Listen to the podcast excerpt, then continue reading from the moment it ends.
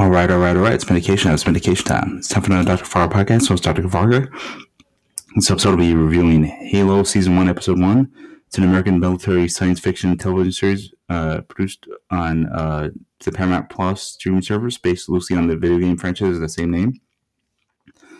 Uh, this episode first aired on March 24, 2022 on Paramount Plus. Uh, this series stars Pablo Schreiber and uh, Jen Taylor, as well as Natasha McElhone, Yerin Ha Bokeem Woodbine, Shabana Azimi, Olive Gray, Charlie Murphy, Kate Kennedy, Bentley Kalu, Natasha Culzac, and Danny Sapani. It's going to be nine episodes, and I think the episode's like on every Thursday, if I'm not mistaken.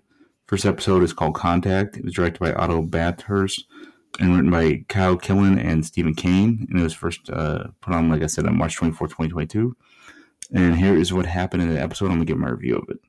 At the end of the year uh, 2552, the Covenant attack on the insurrectionist outpost on planet Madrigal, um, wiping out everyone except for teenager Kwan Ha before the Spartans of Silver Team intervene. Nearby cave system, the Master Chief discovers and retrieves a Forerunner artifact that reacts to a touch, displaying mysterious symbols and unlocking some of his sealed childhood memories. The surviving Covenant elite witnesses and reports this to the Prophet of Mercy on High Charity. On Reach, Dr. Halsey clashes with Admiral Parangosky over the methods and Halsey's desire to create an AI from our own mind. After Kwan refuses to cooperate, the Master Chief's order to assassinate her, but he refuses and goes rogue, earning Kwan's trust by showing her his face.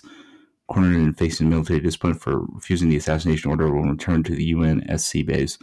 Master Chief touches the artifact again, disables the power in the base, and restores power to his ship, allowing him and Kwan to escape. In the process, the Master Chief discovers that he has drawn the artifact as a child, suggesting that he has a past connection to it.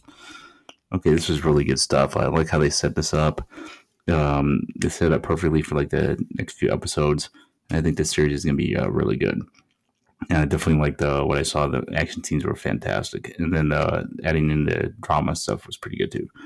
Peace out, peeps. Everyone, Dr. Fargo podcast, Mirror Force, sounds pretty usual, and I hope everybody's having a great week. Peace and love.